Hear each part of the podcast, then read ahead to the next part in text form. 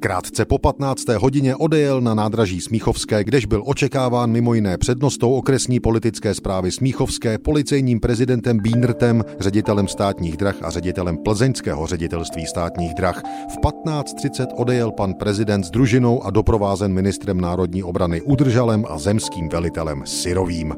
Právě před stolety podnikl prezident Masaryk jednu z mnoha ze svých cest po krajích, tentokrát na západ Čech a na Chodsko. Podle toho, jak o dvoudenní návštěvě referují lidové noviny, musel to být jako vždy i tentokrát poprask. Na cestě z Prahy do Domažlic zastavil vlak páně prezidentů v 1722 na nádraží v Plzni, kde již před příjezdem vlaku schromáždili se zástupcové úřadů.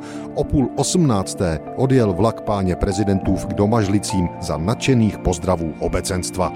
Jestli měl reportér pravdu, Masaryk se v Plzni zdržel pouhých 8 minut, v 18.35 ale jeho vlak výjíždí do stanice Domažlice, za tónu fanfáry z Libuše.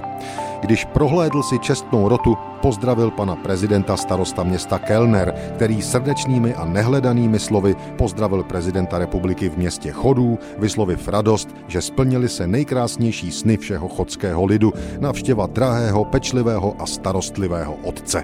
Buďte nám vítán, pane prezidente, jsme zde sice na Chodsku trochu drsní, ale za to upřímní a věrní. Na všechny pozdravy odpověděl pan prezident srdečnými díky a prohodil pozdravujte je ode mne. Ano, všichni musíme být chody a pak to vydržíme. Stejně jako během každé Masarykovy návštěvy následoval i v Domažlicích před stolety příval oslavných věd a cesta přes vyzdobené náměstí na radnici.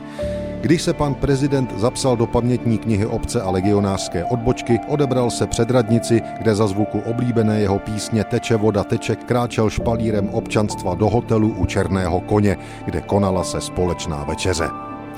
A protože návštěva Chocka byla dvoudenní, šlo se spát. Pokračovalo se další den ve čtvrtek 3. května 1923.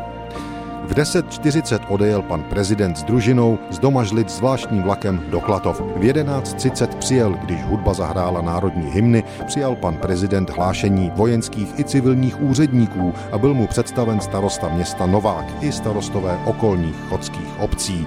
Potom byli panu prezidentovi představení místní čelní lidé. Po prohlídce rozsáhlých a bohatých sbírek muzejních odjel průvod na rozhlednu nad městem, odkud se rozvinul před zraky účastníků rozhled po šumavské krajině, plné přírodních krás a historických vzpomínek. Po 16. hodině nastoupil pan prezident s družinou zpáteční cestu do Prahy, kamž přibyl o 19.30. hodině. Cestou byl opět na všech stanicích nadšeně pozdravován.